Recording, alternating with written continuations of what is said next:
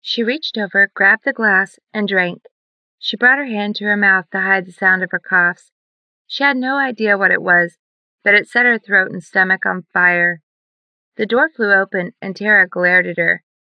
"Come on, Claire. It's now or never." "What the fuck was that shit you gave me? Turpentine?" "Oh, it wasn't that bad.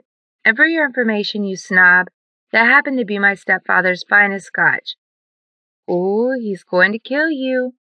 "Like I care. Okay, so are you ready? I think I need another drink." "I figured that. Here."